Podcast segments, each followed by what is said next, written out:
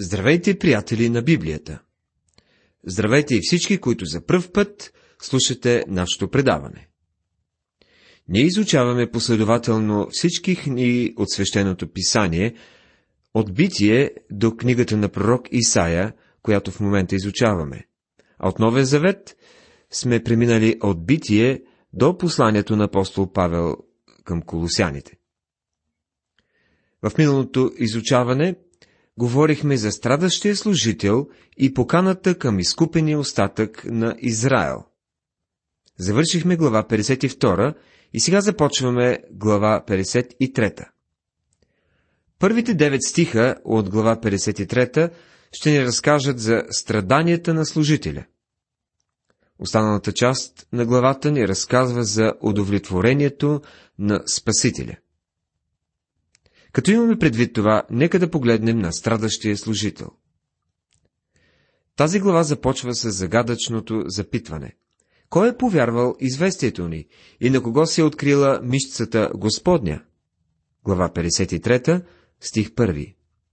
Изглежда така, сякаш пророкът се оплаква, защото никой не вярва на посланието му.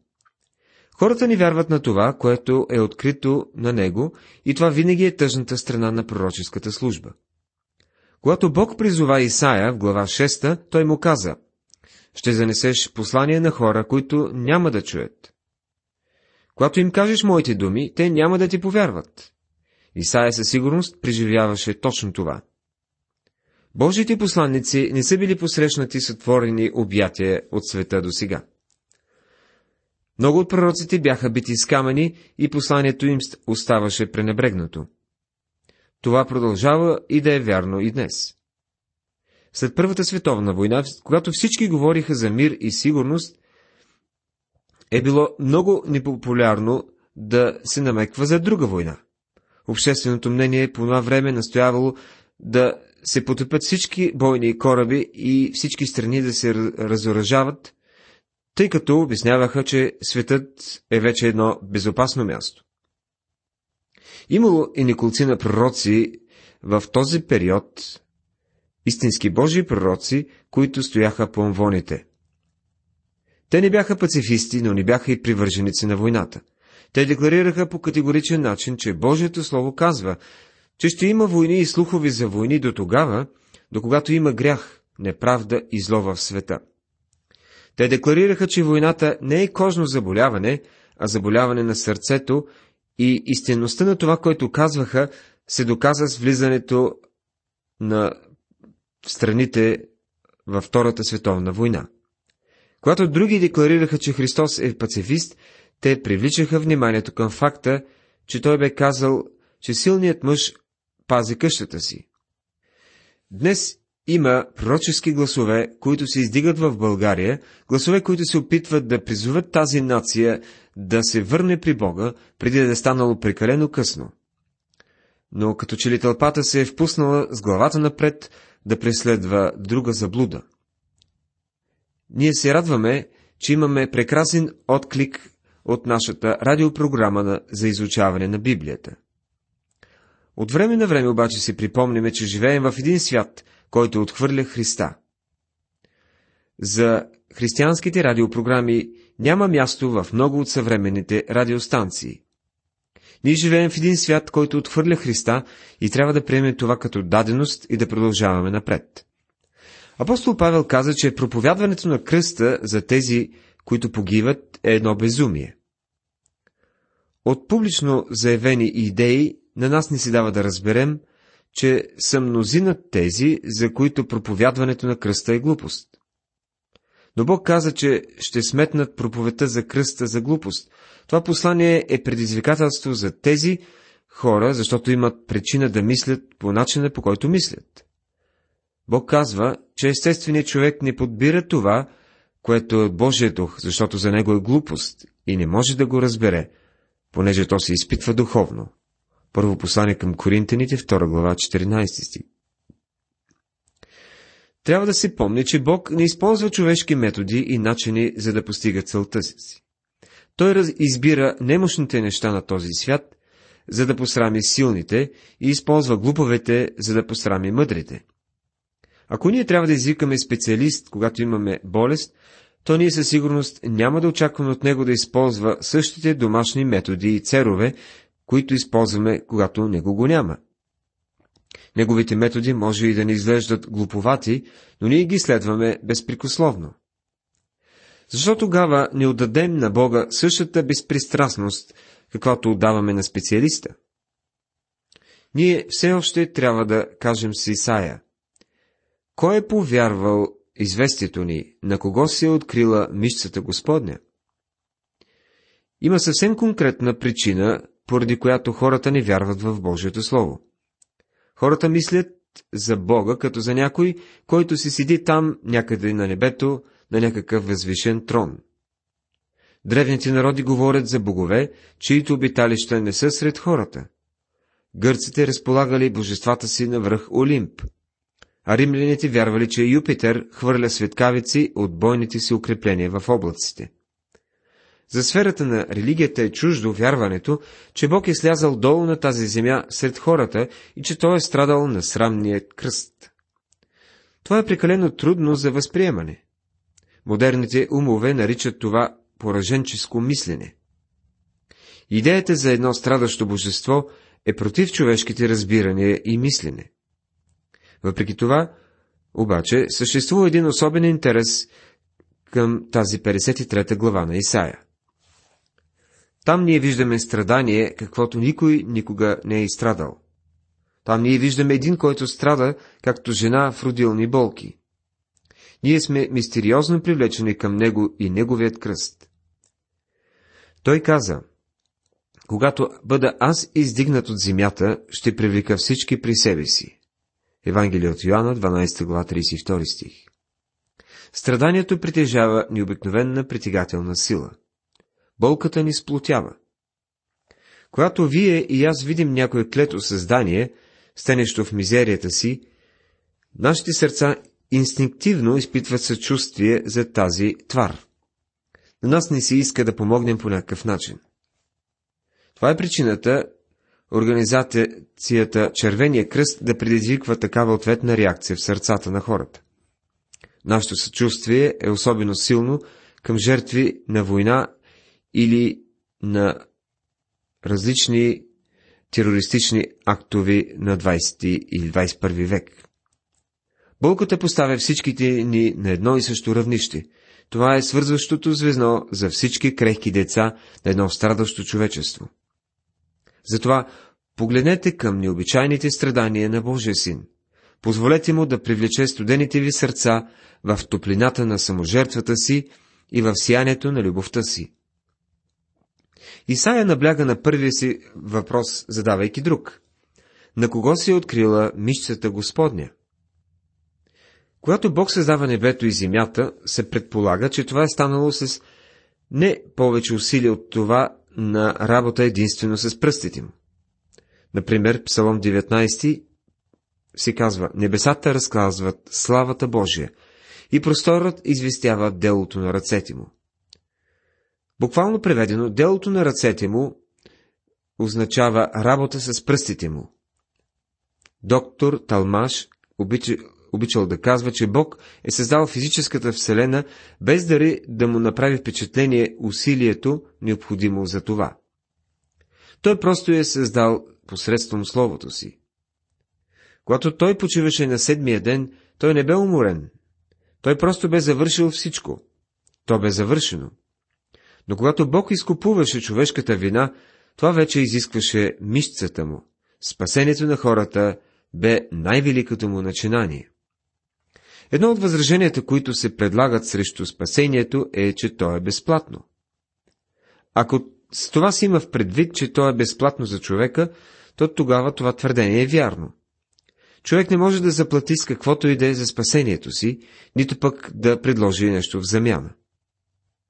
Това е защото Бог направи всичко. Обаче то струваше на Бога нещо. Той трябваше да открие мишцата си. Той даде сина си, за да умре на кръста. Изкуплението е една задача, простираща се във вечността, която единствено Бог можеше да изпълни. Спасението е безплатно, но със сигурност не е ефтино. Сега ние имаме пред себе си личността на Христос.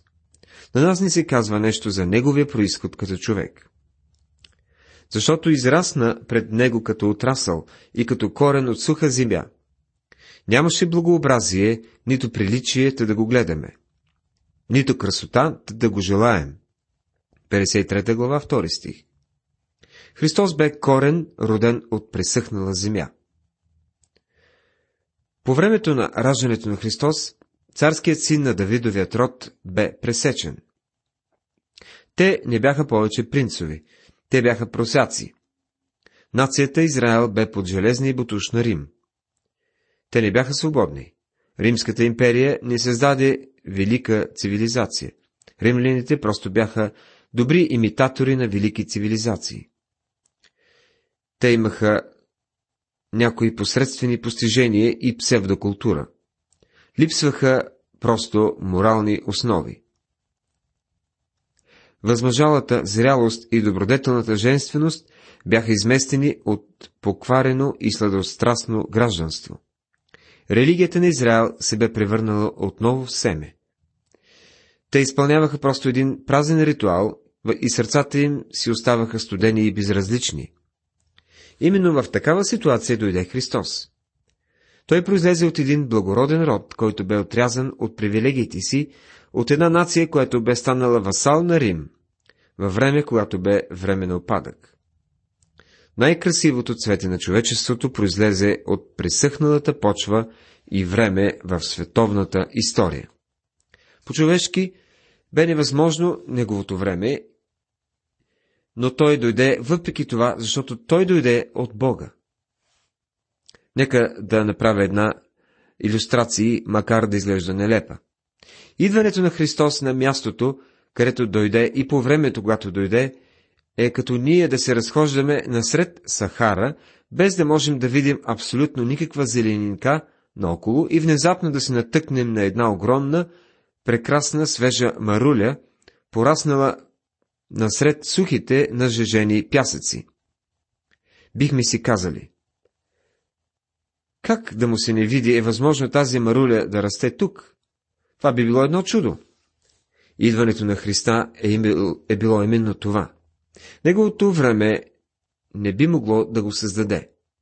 Еволюцията винаги се опитвал да се отърве от Господ Исус, тъй като тя също не би могла да създаде един Исус. Ако може, тогава защо не го направи? Интересното нещо е, че той е различен. И именно за това той е корен, роден от пресъхнала земя. Сега пророкът фокусира нашето внимание именно върху неговото страдание и смърт на кръста. Нямаше благообразие, нито приличието да го гледаме, нито красотата да го желаем. Някои хора извличат от този пасаж заключението, че Христос е бил непривлекателен или деформиран по някакъв начин. Някои дори се осмеляват да навеждат на мисълта, че той е бил противен и отблъскващ в човешкия си облик. Но това не би могло да бъде истина, защото той бе съвършенният човек. Нищо записано в Евангелието не поддържа подобна гледна точка – Неговото страдание бе толкова интензивно, че той стана като изпит и деформиран. Хората правят кръстове, които да изглеждат изключително привлекателни, но те не представят неговия кръст. Неговият кръст не бе приятен на глед. Неговото страдание бе неописуемо.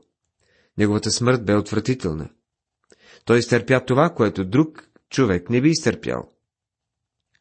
Той дори не излезваше като човек след мъченията на кръста. Той бе неприятна маса от плът. Естествено, ние горим от желание да научим, защо смъртта му е била по-различна и ужасна. Какво е значението на дълбочината на неговото страдание? Ето какво се казва в четвъртия стих. Той наистина понесе печалта ни и със скърбите ни се натовари, а ние го четахме за поразен от Бога, за ударен и наскърбен. Той бе поразен от Бога и наскърбен. Пророкът толкова се е страхувал, че може да пропуснем този момент, че той споменава това три пъти. Господ възложи на него беззаконието на всички ни. Но Господ благоволи той да бъде бит. Предаде го на печал. Смайване, смесено с ужас, обзема душите ни, когато осъзнаем, че Бог Отец е този, който подложи съвършенния човек на тези страдания по този начин. Ние не разбираме това и сме склонни да търсим причината за това, защо Бог би третирал Исус по този начин. Какво направи Той, за да заслужи подобно отношение? Погледнете за момент на кръста. Христос бе на кръста 6 часа, висящ между небето и земята, от 9 часа сутринта до 3 часа след обяд. През първите три часа хората направиха най-лошото, на което бяха способни. Той изтърпя подигравките и обидите им. Заплюваха го, приковаха го без милост и тогава седнаха, за да го гледат как ще умре. Попладне, след като бе висял там три часа в агония, Бог обви с воал слънцето и тъмнина покри сцената, скривайки от човешките очи това, което се случи между Бог Отец и Бог Син. Христос стана жертвата за греха на света. Бог направи душата му принос за грях. Христос бе третиран като грях, тъй като ни е казано, че този, който не е знал грях, бе направен за нас грешен. На каква празна самонадеяност можем вие и аз да се надяваме, че ще се измъкнем, ако пренебрегнем такова велико спасение? Този кръст стана ултаря, на който виждаме Божият агнец да понася греха на света. Той умираше заради някой друг. Той умираше за теб и за мен. Чуйте пророка. Но той биде наранен поради нашите престъпления, бит биде поради нашите беззакония, на него дойде наказанието, докарващо нашия мир. И с неговите рани ние се изцелихме. Всички ние се заблудихме като овце, отбихме се всеки в своя път. И Господ възложи на него беззаконието на всички ни. Глава 53, стихове 5 и 6. Може би изразът с неговите рани ние се изцелихме, предизвиква въпроси у вас. От какво сме изцелени? От физически болести ли? Дали е използван изразът в пряко значение? Нека да оставим Симон Петър да обясни това, чрез вдъхновението на Святия Дух. В първо послание, 2 глава, 24 стих се казва който сам понесе в тялото си нашите грехове на дървото, тъй, щото, като сме умрели за греховете, да живеем за правдата, с чиято рана вие оздравяхте. Оздравяхме от какво? Петър добре ни обяснява, че сме изцелени от нашите беззакония и грехове. Обърнете внимание на този шести стих. Той започва с всички и завършва с всички ни. Всички ние се заблудихме като овце. Не някой от нас, а всички. Какъв е проблемът на човечеството? Той е изложен в тази фраза. Отбихме се всеки в своя път. Това е нашият проблем. Човекът е тръгнал по своя път, пренебрегвайки Божият път. А по-нататък се казва, има път, който се вижда прав на човека, но краят му е пътища към смърт. Притчи 14 глава 12 стих. Господ възложи на него беззаконието на всички ни. Исаия ни изяснява много добре, че когато Христос умря на кръста, той зае твоето и моето място. Той не извърши нито едно неправедно дело. Беше свят, кротък, неосквернен, отделен от грешници. Той беше заместника, когато Божията любов предостави за твоето и моето спасение. Със сигурност нашите сърца изпитват страдание и състрадание за неговата смърт на дървото. Ние не можем да останем безразлични към такава болка и страдание. Твърди се, че когато на Кловис, предводителят на франките, разказвали за разпъването на Христос на кръста, той така се развълнувал, че скочил на краката си, извадил меча си и възкликнал. Само да бях там с моите войни. И все пак, приятелю, Христос не иска твоето съчувствие. Той не умря, за да ни запише в своята лична защитна армия. Спомнете си, че когато той вървеше към Голгота и жените от Ерусалим плачеха за него, той каза, Не дайте плака за мене, но плачете за себе си и за чедата си. Защото ако правят това с суровото дърво, какво ще правят с сухото? Евангелие от Лука, 23 глава, 28 и 31 стихове. Някой може да си помисли, че той е умрял със смъртта на мъченик. Той не умря като мъченик, защото не бе пригърнал загубена кауза. Той не умря като мъчениците, които при смъртта си пееха радостни хваления и изповядваха, че Христос стои до тях. Сравнете неговата смърт с смъртта на Стефан. Триумфиращ, Стефан каза, ето виждам небесата отворени и човешкият син стоящ отдясно на Бога. Нашият Господ не умря по този начин. Той бе напълно оставен от Бога. Той каза, Боже мой, Боже мой, защо си ми оставил? Неговата смърт бе уникална. Някой може да реши, че смъртта на Исус би трябвало да има прекрасно отражение върху нашия живот. Размишлявайки за живота и смъртта му, със сигурност ще бъдем решени да оставим греха. Преживяването на хората обаче не подкрепят тази идея. Една подобна гледна точка не би могла да послужи за обяснение на стиха «Всички ние се заблудихме като овце. Отбихме се всеки в своя път». Нито едно от горните становища не може да обясни смъртта му, защото той е Божият агнец, който понесе греха на света. Той взе нашето място. Сега, в следващите стихове се говори за удовлетворението на Спасителя.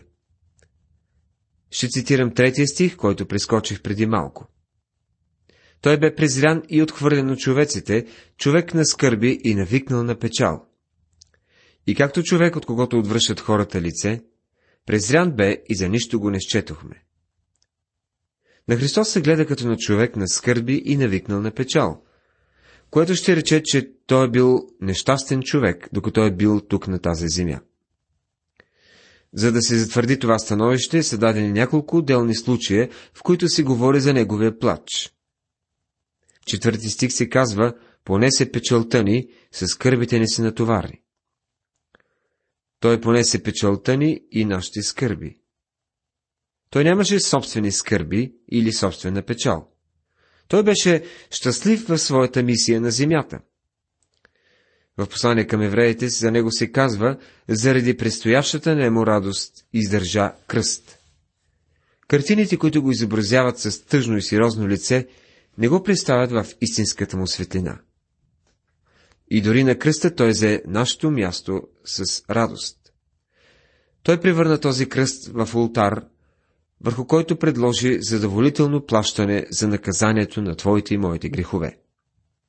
Той умря там доброволно, като агне водено на клане, и както овца, която пред стригачите си не издава глас, така той не отвори устата си. Някои могат да кажат, че не ги интересува такъв вид религия. Не желая Бог да прави жертва за него. Вярно е, че, може би, приятелю, вие до сега не сте го молили да направи това за вашия живот. Но нека да ви задам откровен въпрос. Сигурен съм, че ще се съгласите, че човечеството е докарало света в доста жалко и тежко състояние днес. Хората не успяват да се справят с проблемите на този живот. Замислили сте се, че когато отхвърля Божието решение на проблема с едно штракване на пръсти, човек може и да бърка за следващия живот? Празната философия и празната наука не са разрешили проблемите на всекидневието. Да предположим, че Бог наистина даде, даде своя син, за да умре за теб и мен. И той действително направи една огромна жертва. Да приемем, че кръстът е Божието решение за греха на този свят и това е най-доброто, което Бог можеше да направи.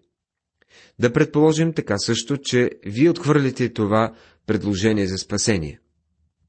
Наистина не мислите, че можете основателно да очаквате Бог да направи каквото и да е за вас във вечността? Ако Бог изразходва цялата си любов, цялата си мъдрост и цялата си сила за да даде Христос да умре и търпеливо зачака да се обърнеш към Него, то какво повече би могъл да стори, за да те спаси? Какво повече мислиш, че Бог може да направи за теб или за който е да е друг, който отхвърля сина му? Не е шега да отхвърлите подаръка на любов, който Бог ви предлага. С това не приключва историята на Евангелието. Ние не се кланяме пред един мъртъв Христос. Ние служим на живия Исус. Той не само умря. Той се въздигна обратно от гроба и в слава. Този момент той седи отдясно на Бога и, както казва пророка в 11 стих на тази 53 глава, ще види плодовете от труда на душата си и ще се насити. Праведният ми служител ще оправдае мнозина чрез знанието им за него. И той ще се натовари с беззаконията им. Ние имаме един жив и щастлив Спасител, тъй като неговото страдание доведе до удовлетворение. Той понесе нашия ад, за да можем ние да имаме неговия рай. Той е щастлив, защото през вековете множествата, да, милиони са дошли при него и са намерили сладко освобождение от вината, прошка за прегрешенията и лек за проказата на греха. Христос каза, че има радост на небето за всеки грешник, който се покаива, и че броят им може да се умножи с милиони. Ние имаме един щастлив Христос, един весел Христос, и ще бъде наистина прекрасно в Неговото присъствие. Вие може да донесете допълнителна радост на сърцето му, като приемете дарът на вечен живот, който той толкова много иска да ви даде. Той не иска нищо от вас. Той иска да ви даде нещо. Той е, за този, който не върши дела, а вярва в онзи, който оправдава нечестивие. Неговата вяра му се вменява за правда. Всичко, което трябва да направите е да го приемете, точно там, където сте.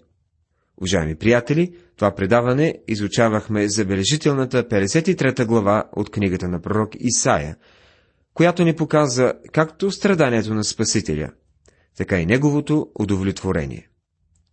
Бог да ви благослови!